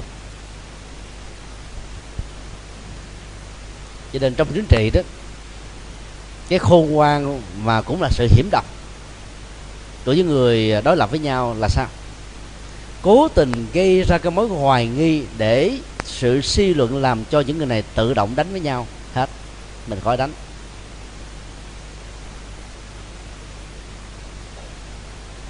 Đại lễ Phật đản Liên Hợp Quốc 2008 tại Việt Nam, nỗ lực của chúng tôi lúc đó vận động đưa về Việt Nam chủ yếu là như thế này, tức là nhân cái cơ hội này để cho Phật giáo ngày càng được thừa nhận ở mức độ toàn quốc về phương diện chính sách, dầu là công khai hay là ngấm ngầm. Và dĩ nhiên để làm việc đó thì gặp rất nhiều sự thách đố và chống lắm. Ở trong quỹ ban tổ chức Đại lễ Phật đản Liên Hợp Quốc đó, thì có 3 vị thượng tọa thuộc Giáo hội Phật giáo Việt Thống nhất. Còn trong nước đại diện cho Giáo hội Phật Việt Nam đó thì có Hòa thượng Thích Thiện Tâm, giáo sư Lê Bình Thác và chúng tôi. Và trong 6 người Việt Nam đó, thì chúng tôi và thượng tọa Quảng Ba là 2 người thành viên lâu nhất trước 4 vị còn lại. Thì khi mà đề xuất cho Việt Nam làm nước đăng cai đó, từ đầu Quảng Ba là người có công. Nếu ta nói theo cái chiều chống mà là không muốn đưa Việt Nam, cho nên là gặp rất nhiều sự rắc rối. Chúng tôi phải thuyết phục từng tòa Thích Trí Siêu, tức là thầy Lê Minh Thác đó, xuống gặp đầu Quảng Ba. Mặc dù thầy Quảng Ba đó là học trò của thầy Thác lúc còn ở Già Lam, để vì cái đại cuộc mong là khi mà đề xuất đưa ra trong hội đồng đó, người Việt Nam không nên chống người Việt Nam. Nếu mình bất đồng với nhau thì cứ im lặng thôi. Đầu Quán Qua đã đồng ý, nhưng mà rất ngạc nhiên, ngày hôm sau khi mà đưa việc đó ra thì Đầu Quán Ba là người chống kịch liệt nhất. Chúng tôi mới bỏ nhỏ thầy Lê Bình Thác là thôi giờ thầy, bây giờ người ta xem thầy giống như thiền sư rồi. Cho nên là thầy không cần phải phát biểu gì, để con phát biểu. Phải tranh luận đến mấy tiếng đồng hồ. Rốt cuộc á, thượng tọa chủ tịch Ủy ban tổ chức quốc tế Đại lễ Phật đản Liên Hợp Quốc đó, phải lấy cái quyền chủ tịch và nói như thế này: tại sao chúng ta đến đất nước Iraq để làm lễ Phật đản, mặc dù nước đó bây giờ là của Hồi giáo? Tại sao chúng ta có thể đến Afghanistan, chính thể Taliban vừa phá hủy 2 tượng Phật được xem là vĩ đại nhất trong lịch sử, để với niềm hy vọng rằng là tôn vinh Phật giáo và làm cho hình ảnh Phật giáo không bị chết đi tại những nước này? Thì tại sao chúng ta không thể làm việc đó ở trong những nước cộng sản? Và muốn cho Phật giáo tiếp tục tồn tại thì ta phải làm thôi. Cho nên với tư cách là chủ tịch, tôi xin gọi là chốt lại vấn đề cuối cùng và không cần thêm bất cứ một sự tranh luận nào nữa. Ai hoan hỷ được thì tốt, ai không được hoan hỷ có thể rời khỏi ủy ban. Và nhờ đó ta mới chốt lại được bằng một cái quyết định, đó là đưa Đại lễ Phật đản Liên Hợp Quốc vào Việt Nam. Rồi sau đó thì giáo sư Lê Bình Thác, thượng tọa Thích Quảng Ba, thượng tọa Thích Như Điển gặp nhau tại Đức nhân cái buổi hội thảo có sự tham dự của Đức Lại Lạt Ma, và ba vị cùng gọi về cho Hòa Thượng Thích Quảng Độ để thuyết phục Hòa Thượng. Vì nhân cái cơ hội này muốn thỉnh Hòa Thượng Quyền Quang, Hòa Thượng Quảng Độ, Hòa Thượng Trí Tịnh, những vị vị cao tăng của chúng ta đứng từ nhiều quan điểm khác nhau cùng trở thành là các vị chứng minh và trình bày điều đó. Thì Hòa Thượng Quảng Độ nói là thôi tôi không thể làm việc này được, còn là các thầy làm thì các thầy cứ làm. Nhưng sau đó đó thì giáo chỉ số 9 được ban hành, và giáo chỉ đó đã quy kết là Thượng tọa Quán Ba là cái người trở thành là nói tay với cộng sản này, và thầy Lê Minh Thác được quy kết rằng là cánh tay nói về cộng sản ra hải ngoại. Trong khi đó thầy tự sĩ ở trong nước nghỉ khỏi dự quá đạo là để chuẩn bị sự lật đổ, tức là cái quan điểm của những người theo giáo hội thống nhất cực đoan, cụ thể là ông Võ Văn Ái đó, suy luận thế. Và do vậy biến cố giáo chỉ số 9 đó làm cho giáo hội thống nhất ở hải ngoại rã nát, mà chúng tôi thường sánh ví với một con cua tự bẻ càng. Và cái sai lầm nhất của con cua trong sự suy luận bẻ càng là hy vọng rằng mình sẽ có những cái càng mới, những cái chân mới, nhưng mà cua bẻ càng là cua sẽ chết. Giống như cây cao, cây dừa tự chặt ngọn mình và nghĩ rằng là sẽ có những nhánh lá mới như là cây đại thụ, bồ đề, cây xanh, cây si, cây gừa, là một sự sai lầm về phương diện gọi là nhận thức lực. Và trong 2 năm vừa qua đó thì ở hải ngoại đó là chống đối lẫn nhau. Những vị trong giáo hội thống nhất trước đây đó đã từng là thầy trò của nhau, huynh đệ của nhau, bạn đồng tu của nhau, bây giờ là chỉ vé vào nhau, chống nhau, phê bình nhau, rồi bảo biểu tình để chống lẫn nhau. Nhiều người rơi nước mắt về cái tình trạng đó, và chúng tôi nghĩ rằng đó là một đại phước cho dân tộc Việt Nam và Phật giáo Việt Nam. Dĩ nhiên khi nói là đại phước như vậy là nhiều người ta chống nói này là cộng sản. Không sao. Đến lúc đó đó thì cái phong trào ở hải ngoại do Hòa Thượng Thích Minh Tâm lãnh đạo đó thành lập ra cái nhóm gọi là nhóm về nguồn, để chủ trương làm sao cho Phật giáo bớt đi chính trị, nghĩ đến 4 phương diện chính là hoằng pháp, giáo dục, từ thiện, văn hóa. Mà trong mấy chục năm vừa qua ở hải ngoại hầu như người ta quên đi cái này, mặc dù vấn đề giáo dục, hoằng pháp, văn hóa, từ thiện vẫn diễn ra, nhưng nó không phải trở thành là chính sách, còn chống cộng mới là chính sách chính. Hiện nay đó là giáo hội thống nhất từ một cái giáo hội đại đa số trở thành một thiểu số còn 14 thành viên ở Mỹ, ở Úc còn lại có mấy thành viên. Còn toàn bộ những người có công nhất và thống nhất đó, được xem như là những kẻ là bỏ giáo quy hạ. Đó là gì? Suy luận sai. Chúng tôi là những người trong cuộc và cũng là một trong những cái bia đỡ đạn bị tấn công nhiều nhất sau cái vụ đại lễ Phật tại Liên Hợp Quốc. Thấy rất rõ nếu nói công và tội thì Thượng tọa Quán Ba là có công lớn chứ, không ạ? Tại vì Thượng tọa Quán Ba là người chống kịch liệt, mà chống không được thì đành lòng phải chấp nhận để đưa về Việt Nam thôi. Nhưng mà lại bị cái giới ông Võ Văn Ái nghĩ rằng là thỏa hiệp với cộng sản Việt Nam. Bây giờ ở trong một nước điều bối cảnh chính trị chúng ta nó là một cái phức tạp, trước và sau nó có nhiều cái quan điểm khác nhau. Khi mà chính phủ cho phép và có những cái hỗ trợ về phương diện tài chính để chúng ta tổ chức cái lễ dỗ của ông cố của mình, rồi mình không chịu làm, rồi mình lại chống, rồi là mình tích cực hay là tiêu cực. Vấn đề còn lại là mình làm như thế nào, nội dung ra sao, chứ còn bản chất của việc làm đó nó chưa nói là cái gì hết á. Mình tạm gọi một cái từ giống như là ván bài lật ngửa này. Nhà nước dĩ nhiên tổ chức thì nhà nước phải có những cái lợi ích chứ, về chính trị thì người ta mới tổ chức, mới cho phép. Cái chuyện đó mình không thể bỏ qua được, dầu muốn dầu không nó vẫn có như một hiện thực. Còn cái mà chúng ta đạt được là cái gì? Phật giáo miền Bắc gần như là tê liệt sau năm 45. Kể từ năm 80 đang có dấu hiệu được phục hồi, đến nay là tương đối là vững. Và nhiều ban trị sự Phật giáo miền Bắc chỉ có vài ba vị thôi. Sau cái sự kiện đại lễ Phật đản Liên Hợp Quốc á, thì những cái khó khăn trở ngại của Phật giáo miền Bắc là gần như được chính quyền giúp đỡ hết. Nhiều cái công trình to muốn trùng tu xin phép không được, mà nhờ cái uy thế của đại lễ Phật đản Liên Hợp Quốc, trước đại lễ Phật đản người ta cho phép hết. và nhiều đài truyền hình đã đưa trực tiếp các cái lễ Đại lễ Phật đản Liên Hợp Quốc và cái lễ Đại lễ Phật đản hưởng ứng Liên Hợp Quốc đó ở tại địa phương của mình. Chuyện đó chưa từng có trong lịch sử Việt Nam.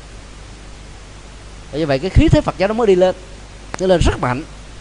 Cái đó là cái lệ lạc rất nhiều và làm cho người ta phải nhìn đạo Phật với một góc độ khác, nhất là bài phát biểu của Chủ tịch nước. Đạo Phật xây dựng một cực lạc tại nhân gian, những nội dung rất là hay. Mà lãnh đạo quốc gia mà phát biểu như thế, ca ngợi Phật giáo như thế, thì những quan điểm sai lầm trước đây do suy luận sai, tức là tôn giáo là thuốc phiện của quần chúng, trong đó có đạo Phật, sẽ tự động bị xóa sạch. Đó là một sự đính chính bằng ngôn ngữ của sự ám chỉ.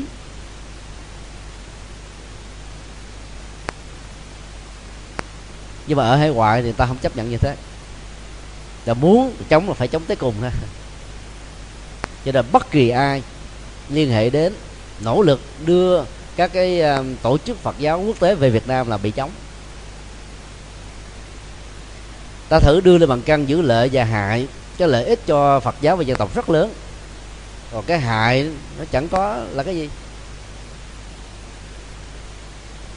Và lãnh đạo của Ủy ban tổ chức quốc tế Đại lễ Phật đản Liên Hợp Quốc rất sáng suốt ở chỗ khi được mời đến tham dự tại Afghanistan và Iraq ta còn có mặt, có mắc mớ gì nước Việt Nam trên 80% là Phật tử mà tại sao ta không có mặt để ủng hộ.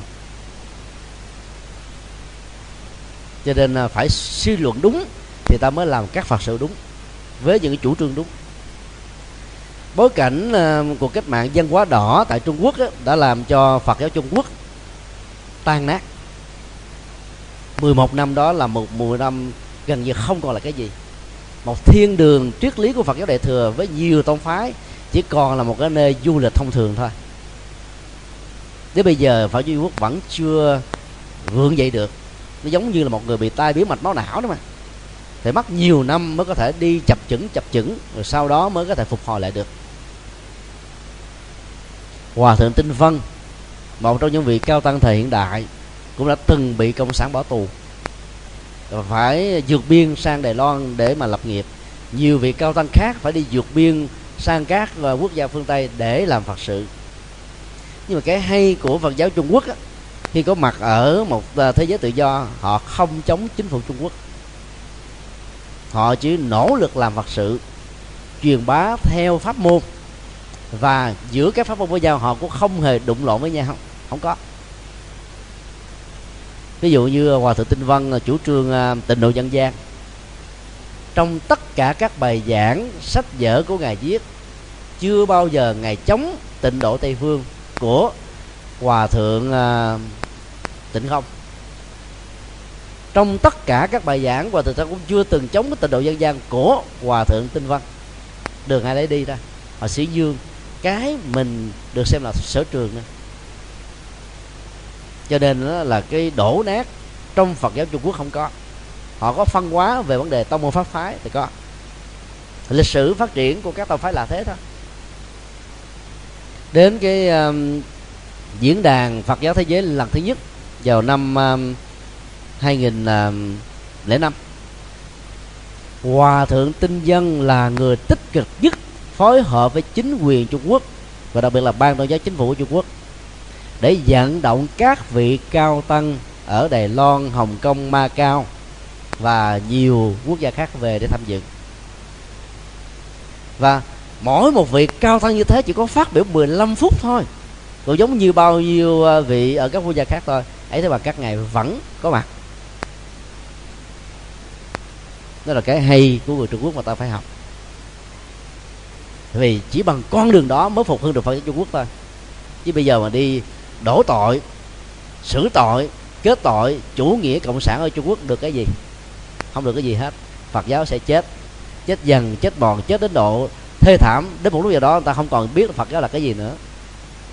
Chỉ bằng bắt tay lại cùng xây dựng thôi, giới thiệu một đạo Phật mới. Và diễn đàn Phật giáo thế giới lần thứ hai tổ chức tại Trung Quốc năm vừa rồi, số lượng người đi tham dự đông hơn lần trước nữa. Đó là sự thành công. khi Trung Quốc đã tổ chức cái gì rồi thì không còn một chỗ nào, quốc gia nào, tổ chức Phật giáo nào có thể làm hay hơn. Sở trường của họ là tổ chức. Cái mức độ tầm vóc và tính thuyết phục của nó rất là cao. Như vậy, cái sai lầm của 11 năm cách mạng Văn Hóa Đỏ người ta sẽ quên đi hết sành xanh. Bởi vì đạo Phật dạy hiện tại lạc trú mà, quá khứ phải khép lại. Cái đó dù sao cũng là một cái thiện chí rất lớn của chính phủ Trung Quốc mà mình phải thừa nhận. Có những con người, có những học thuyết thừa nhận cái sai lầm mình một cách công khai. Có những nơi người ta không thích làm như thế, cho nó ám chỉ thôi. Mình cũng đừng nên bắt người ta phải thế, miễn cái hành động đó có thay đổi là được rồi, chuyển nghiệp.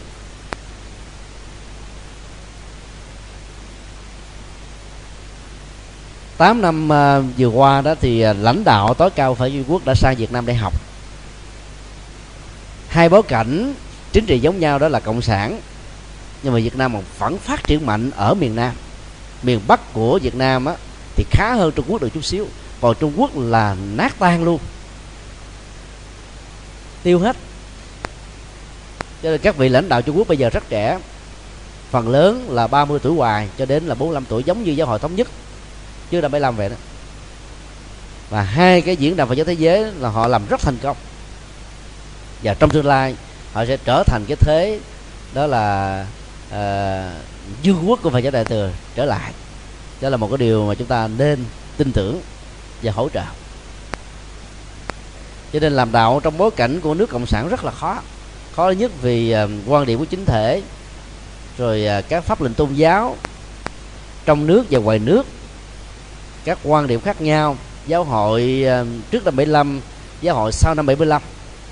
Và nếu không khéo thì chúng ta sẽ trở thành là những người chống đối lẫn nhau, phe ta đánh phe mình thôi, chỉ vì những cái suy luận thôi. Chúng tôi chủ trương rằng là chúng ta không nên chống nhau. Trong chùa đó còn có hai tượng hộ pháp và ông Tiêu. Trái từ trong nhìn ra là hộ pháp, phải là ông Tiêu, chứ đâu phải là trái phải cùng là ông Tiêu hoặc là cùng là hộ pháp đâu. Có những người có sở trường về văn hóa, giáo dục thì nên đầu tư về vấn đề này. Có người đó thì thích về chính trị thì cứ làm chính trị, cái sao đâu, miễn là chân chính thôi. Nhưng mà những người này đừng nên chống đối lẫn nhau. Hộ pháp không chống ông Tiêu, ông Tiêu không chống hộ pháp. Còn hiện nay đó, rất nhiều vị ở hải ngoại bắt buộc mỗi người phải là chiến sĩ hết. Ai không làm chiến sĩ là cộng sản. Rốt cuộc rồi là Phật giáo chết. Tối ngày có chống không? Không phát triển, không dựng trường.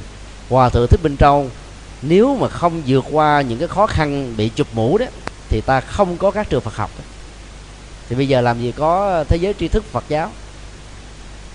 Cứ ngồi mà chống được cái gì? Không được gì hết á. Chứ hòa nhập để mà tìm cách phát triển thôi. Hòa thượng phải thầm lặng mấy chục năm trời, bị biết bao nhiêu là quyền rủa chửi bế.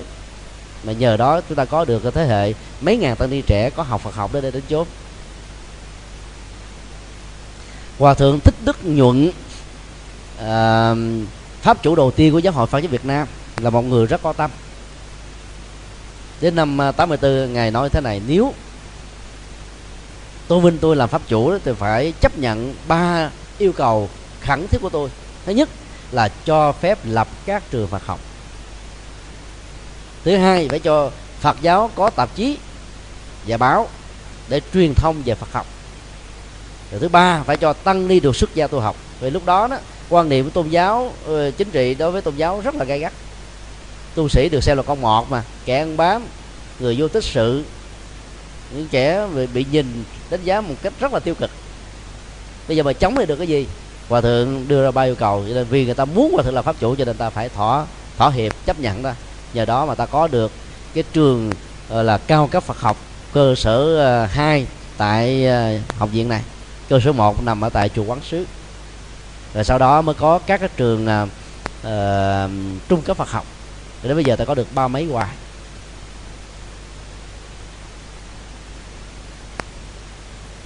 Thế là cũng là một vấn đề suy luận thôi, mà suy luận sai nó dẫn đến nhiều hậu quả rất nghiêm trọng. Mấy chục năm vừa qua ở hải ngoại đó, nếu không phải là một cực đoan thì ta cũng thấy là rất nhiều vị trong đó lẫn nhau.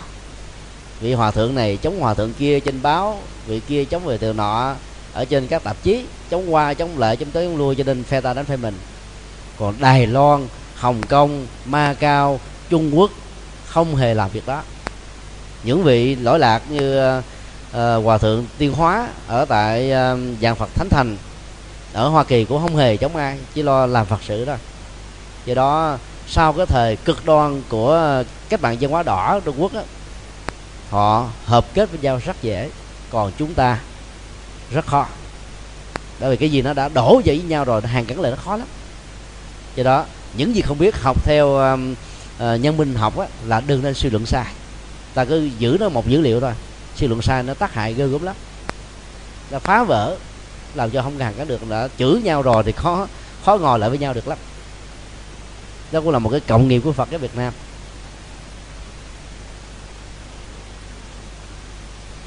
Hòa thượng Thích Thanh Từ khi thuyết giảng đầu tiên tại Hoa Kỳ vào năm 1997 thì ta nói hòa thượng là đại cộng sản. Lý Đại Quyên là một Phật tử Tường Thành và cũng từng là bạn của hòa thượng Thanh Từ trước năm 75, là người chống hòa thượng đầu tiên.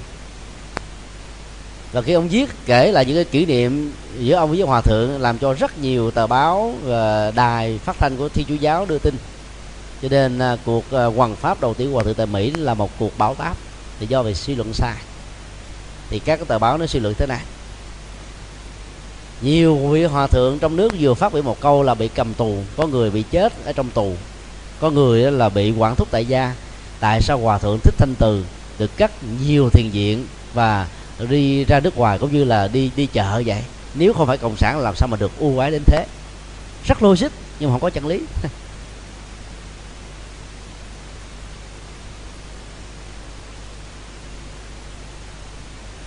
Một vấn đề rất đơn giản thôi, thì vì hòa thượng không chống cho nên hòa thượng đi thoải mái.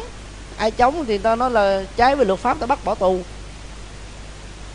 Không hiểu như thế mà cứ nói là tai sai thôi. Rốt cuộc rồi đó là mình nói mình xuyển dương chánh pháp, bảo vệ Phật pháp, nhưng mà là mình lại chống chánh pháp. Bởi vì hòa thượng giảng đến mấy ngàn người biểu tình. Suy luận sai dẫn đến hậu quả nghiêm trọng đến thế. Chùa Đức Viên tại San Jose, Hoa Kỳ của sư bà Đàm Lụ mà Đại BC vào năm 94 đã ca ngợi rất lớn như là một vị cao ni thời càng hiện đại, là cái nơi rất mạnh dạng thỉnh hòa thượng ra thuyết giảng. Và cuộc biểu tình ngày hôm đó là đông chưa từng thấy trong tất cả những cuộc biểu tình chính trị. Sư bà Đức Viên vẫn điềm tĩnh như không có chuyện xảy ra. Gặp như mấy chỗ khác là ta dẹp rồi, ta thôi hòa thượng thông cảm, con bị áp lực quá thôi hòa thượng để dịp khác. Ở đây sư bà vẫn tiếp tục tổ chức, báo với cảnh sát của Hoa Kỳ đến để giữ trật tự. Tại vì ở nước ngoài tự do mà, mình được quyền biểu tình, nhưng mà thương tổn người khác, đụng người khác là bị bắt à. Hòa thượng vẫn thản nhiên thuyết giảng. Nhiều người từ chống đối quay ra trở thành là quy y với hòa thượng, bởi vì thấy ồ cái vị này ta nói xấu quá mà sao thấy mình tới thấy là người điềm đạm, hiền hòa, bản lĩnh, mà xem giống như không có chuyện xảy ra giữa bão táp như thế này. Ta nghĩ đây là phải là một bậc đặc biệt lắm mới được thế. Cho nên sau cái buổi thuyết giảng đó ta đến quy với hòa thượng. Nhiều người suy luận rằng là nếu mình bị gắn vào cái nón cối là không gốc đồ lên nổi, cái chùa đó có nước là phải bán thôi, vì không có đủ tiền để vận hành, trả tiền ngân hàng thì ngân hàng trước sau cũng dở chùa. Do vì suy luận sai như thế, rất nhiều người để trở thành là nạn nhân của những cái trận giấy bụi tung mù của Thiên Chúa giáo, vì Thiên Chúa giáo nắm toàn bộ các phương tiện truyền thông ở hải ngoại. Họ đập bằng truyền thông là người ta sợ liền à. Sư bà Đức Viên rất là bản lĩnh, không có sợ gì hết trơn á, bởi vì sư bà có trực quan đúng. Nhiều người có suy luận sai.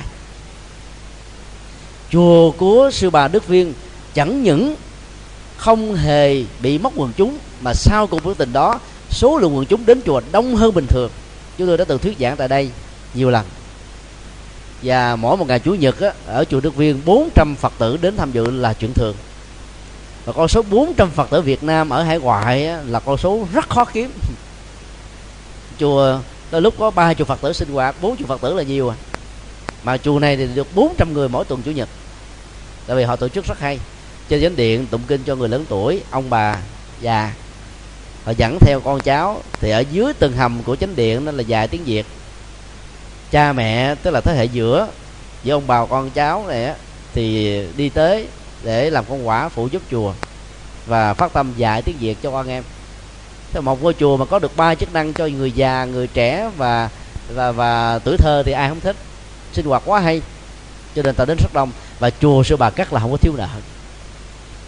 Sau khi sư bà qua đời, sư cô Như Phước trẻ đó làm trụ trì, kế thừa sư bà cũng tiếp tục bị biểu tình. Bây giờ xây cắt thêm giải ni xá mấy triệu đô la làm cái hoạch cái là xong.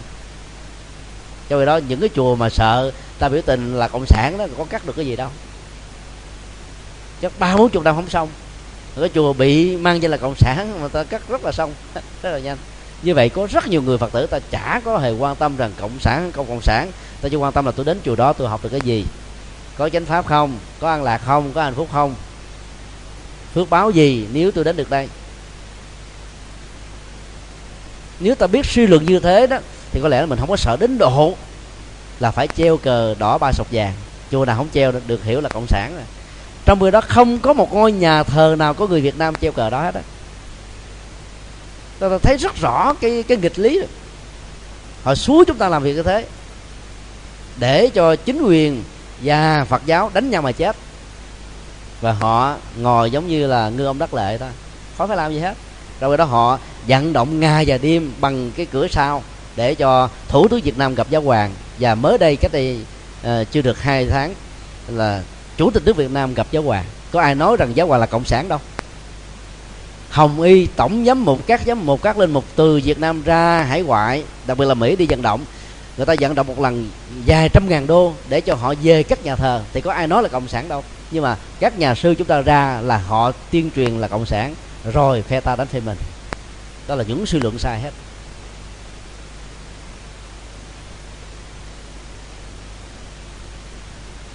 Đó là những điều rất là đau lòng. Nhưng mà giờ nói với ai bây giờ? Do đó giữa cái nỗi sợ hãi và hiện thực là hai cái rất là cách xa. Điều chúng tôi muốn nói là thế. Suy luận càng nhiều, nỗi sợ hãi càng gia tăng và chân lý càng đánh mất. Chùa Sư Bà Đức Viên không treo cờ đỏ ba sọc vàng, mà chùa rất là thịnh, là một trong những ngôi chùa thịnh nhất của Việt Nam tại hải ngoại nói chung chứ không phải riêng Hoa Kỳ. Một vị thượng tọa mà có lẽ quý vị biết học khóa 2 đó là thượng tọa Minh Hiếu sang Úc thì năm nay mới được chưa được 10 năm mà cất được 2 cái chùa rất to, một cái chùa tại Sydney. Cho nên đó nhiều vị hòa thượng qua đó 30-40 năm có cắt được gì đâu. Vì cái sở trường tọa Minh Hiếu là gì? Đó là thuyết giảng, tổ chức rất hay và tuần nào cũng có thuyết giảng. Nên Phật tử người ta gì ta cần là cần Phật pháp. Cái giai đoạn mà tới chùa để biểu tình nó qua rồi. Cái hận thù đó nhiều người ta muốn vứt bỏ rồi, nhưng mà nhiều tu sĩ không muốn bỏ và lấy cái đó để làm ở phương tiện sống, giống như là cá sống nhà nước vậy đó. Nói cái này nó hơi nặng nhưng mà nó thực tế là vậy. Cái ngày mà khánh thành chùa của sư Minh Hiếu mời nhiều vị hòa thượng tại Việt Nam sang. Đài SBS đó là đài sắc tộc tiếng Việt của Úc á, thì những vị mà trưởng ban đài tiếng Việt đã nhận tới làm ủng hộ, rồi phát thanh viên nhận tới làm MC. Nhưng mà khi biết cái sự kiện là mời các vị hòa thượng từ Việt Nam sang là họ tẩy chay hết, họ cảnh báo và yêu cầu là ngưng. Giáo hội phải Việt Nam thống nhất ở đó là cô không dám tới dự để chứng minh. Thì sư Minh nói thế này: nếu quý hòa thượng mà không tới chứng minh thì chúng con vẫn làm bình thường. Và sau này lịch sử phê phán quý hòa thượng thôi chứ không phê phán con. Và biểu tình rất lớn. Sư Minh Hiếu vẫn tiếp tục làm. Ai không đến thì cứ không đến, ai đến thì cứ đến. Và ngôi chùa đó hiện nay là sinh hoạt mạnh nhất tại Sydney. Là mạnh nhất tại Sydney có nghĩa là mạnh nhất nhì trên toàn Úc Châu này. Và chùa đó có treo cờ đâu, có hát quốc kỳ của Việt Nam Cộng Hòa đâu, mà bị biểu tình là cộng sản đó, nhưng mà vẫn thịnh như thường thôi. Nêu hai sự kiện này ra để chúng ta thấy rằng là việc suy luận đúng nó có giá trị, mà suy luận sai là tác hại vô cùng. Và tu học theo Phật ít ra ta phải có cái bản lĩnh không sợ hãi ở Bồ Tát Quan Thế Âm nói riêng và của Phật giáo nói chung, để những chuyện cần làm đúng có lợi ích ta phải mạnh dạn mà làm, dầu ai chống đối, ai quy kết, ai phá phách, ai hại chúng ta, ta vẫn có bản lĩnh, vì nhân quả nó tự động, nó có giá trị của nó, không phải người ta muốn hại mình mà hại được. Mình phải tin như thế để mình không sợ, chứ nếu người tốt mà có thể bị hại được hết thì có lẽ trên thế giới đằng này không ai còn là người tốt nữa, bị chết hết rồi.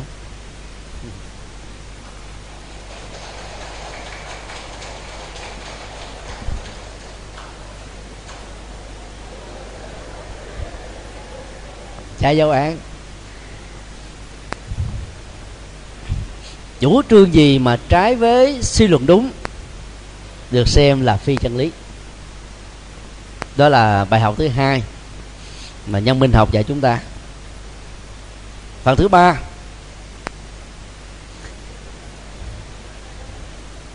là trái với học thuyết mà mình theo đuổi. Tự giáo tương vi, đỉnh cao nhất của học thuyết mà mình theo là chân lý. Chính trị có những đảng phái thì chân lý của đảng phái đó khác với những đảng phái còn lại. Chân lý của tôn giáo bao giờ cũng là tương đối, nhưng tôn giáo nào cũng cho rằng mình là chân lý tuyệt đối. Cho nên bản thân của tôn giáo làm người ta xa nhau, bản thân của chính trị làm cho người ta chống nhau, bản thân của sự khác biệt các quan điểm làm cho người ta không thể nào hài hòa với nhau. Do đó chân lý tôn giáo, chính trị, quan điểm cá nhân đó là chân lý tương đối, nó không có điểm tuyệt đối. Do vậy lập cước trên sự tương đối này, các phán đoán được chúng ta đưa ra muốn có sức thuyết phục cao với quần chúng, tối thiểu và là điều kiện không thể thiếu là không được trái lại với những gì được quan điểm của mình, truyền thống của mình, học thuyết của mình, chủ trương.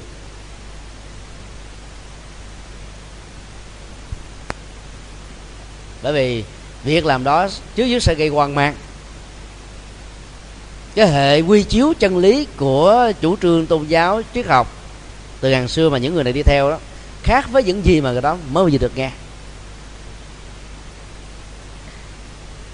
Đức Giêsu Kitô là người theo Do Thái giáo, sống tại nước Do Thái.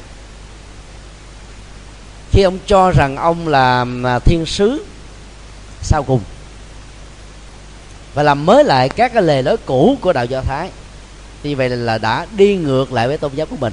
Cái đó được gọi là tự ngữ, đây là tự giáo tư duy.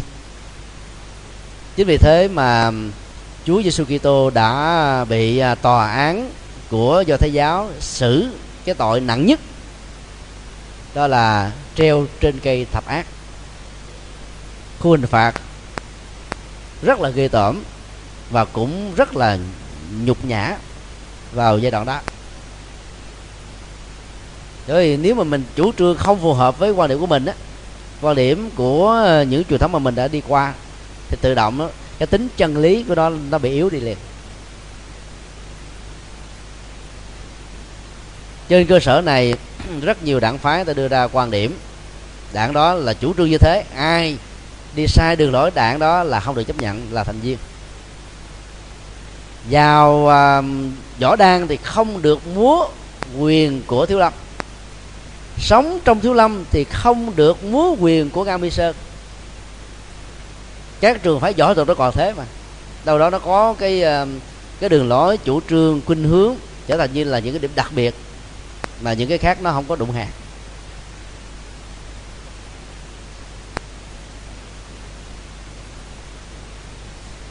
Cho nên là những người Phật tử mà nếu ai đó phát biểu rằng là không có nhân quả, thiện ác không có đời sau, chết rồi là hết, hay là có nguyên nhân đầu tiên, Chúa là đấng sáng tạo, các thần linh đó, trưởng quản các chức nghiệp ngành nghề, số phận con người đã được an bài, Và trong tự thân của mọi sự hiện tượng có một cái thực thể vô thường là không có. Khổ đau đó chỉ là một cái gì đó hư ảo, không có thật, được xem là tự giáo tương vi.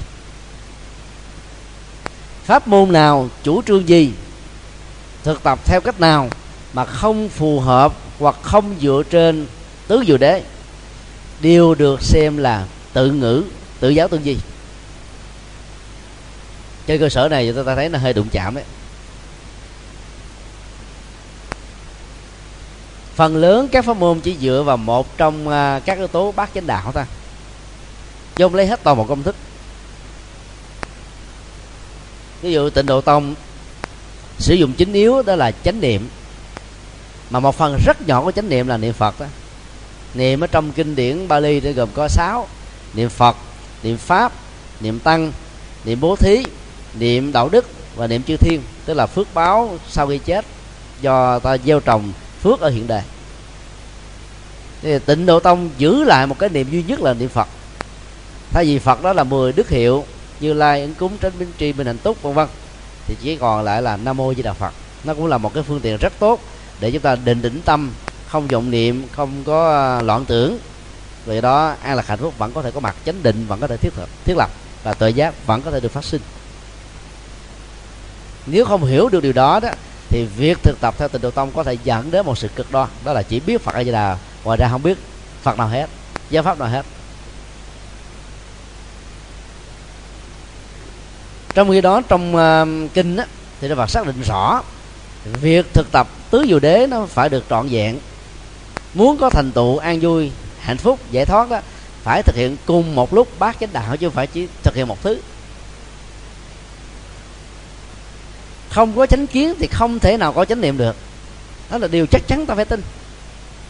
Không có chánh tư duy thì không thể có chánh niệm được, vì lúc nào cũng tư duy tà hết trơn. Tà tư duy là gì? Tư duy với lòng sân, lòng tham, lòng si, gọi là suy luận sai. Suy luận sai nó thuộc về tà tư duy. Thì làm sao mình có được cái chánh niệm để dẫn đến chánh định, làm sao phát huệ được? Do đó tu theo pháp môn nào đi nữa, dầu nhấn mạnh một trong bát chánh đạo, ta phải đồng lúc đó thực tập 7 điều còn lại.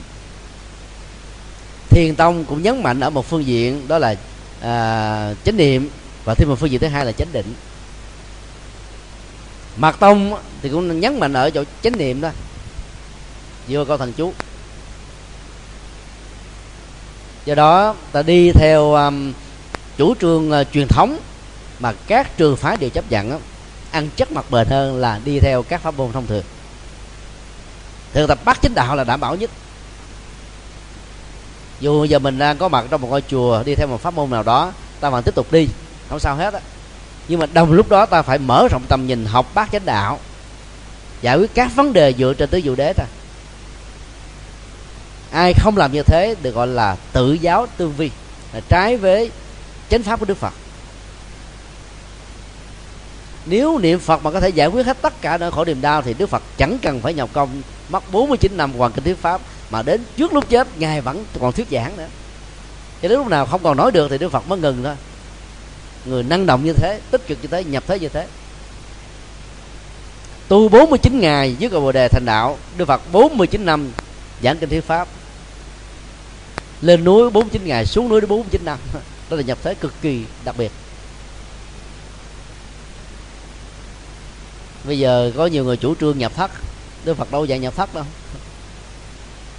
Đức Phật dạy 3 tháng an cư, nạp lại năng lượng tâm linh bị cạn kiệt, 9 tháng sau là tiếp tục là Phật sự đó. Và trong 3 tháng an cư đó thực ra cũng là nạp đệ và truyền bá kinh nghiệm tu học lẫn nhau, cũng là hoàn pháp, cũng là giáo dục đấy, chứ đâu phải chỉ có đơn thuần là nạp tâm linh không. Cho nên theo Đức Phật là không cần phải nhập thất. Trong kinh Trường Bộ và Trung Bộ đó, ta tìm rất ít những cái trường hợp Đức Phật ẩn tu ở trong rừng, chỉ có vài ngày thôi, mà nó như là một cái cớ để giáo dục. Ví dụ như khi có sự kiện các vị tăng sĩ rây rà với nhau, bất hòa, chống đối lẫn nhau, Đức Phật giả bộ giận đi vào rừng một mình thôi, làm cho các đệ tử quýnh lên hết, chạy đến bạch Như Lai Thế Tôn: về với chúng con đi, chúng con sẽ ráng sám hối, không dám làm như thế nữa. Sợ quýnh hết, Đức Phật mới về. trong lòng Đức Phật cười mỉm chi thôi. Chứ Đức Phật không chủ trương ẩn tu một mình. Cái bài kinh người biết sống một mình đó, nó có nội dung là hiện tại lạc trú, chứ không phải là cái người trốn mình ở trên rừng sâu núi thẳm không ai biết đến hết, tu một mình không có. Hiện nay đó thì chúng ta thấy là phần lớn các tông phái chủ trương là nhập thất đóng cốc tu một mình, nó ngược lại với chủ trương của Đức Phật. Mặc dù sự tiến bộ trong việc tu một mình như thế nó rất là nhanh, nó tập trung hơn, nhưng mà khi mình hòa đồng lại với đại chúng đó, nó bị khựng liền à. Tu một mình thì mình dễ có cái ảo giác đó, chán an, nhưng mà không phải an thật sự, tại vì không ai đụng đến mình hết, mình tưởng mình an thôi, nhưng mà khi đụng tới phiền não bồ đề gai nổi lại bình thường. Vì đó phải sống chung với chúng, hòa với chúng thì mới biết là mình tiến bộ hay không.